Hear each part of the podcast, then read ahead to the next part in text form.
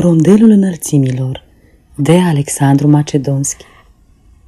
În mansarda lui mereu sărăcia e stăpână, geniu cerează-mă pe o mână, fruntea lui de tânăr zeu. Zilnic soarta și-o amână, zilnic dulce al vieții greu. În mansarda lui mereu sărăcia e stăpână, dar prea mult nu este până va urca în empireu. Se și crede în Eliseu și el stă de o săptămână în mansarda lui mereu. Aceasta este o înregistrare Cărțiaudio.eu. Această înregistrare este citită cu respectarea legislației în vigoare pentru Cărțiaudio.eu.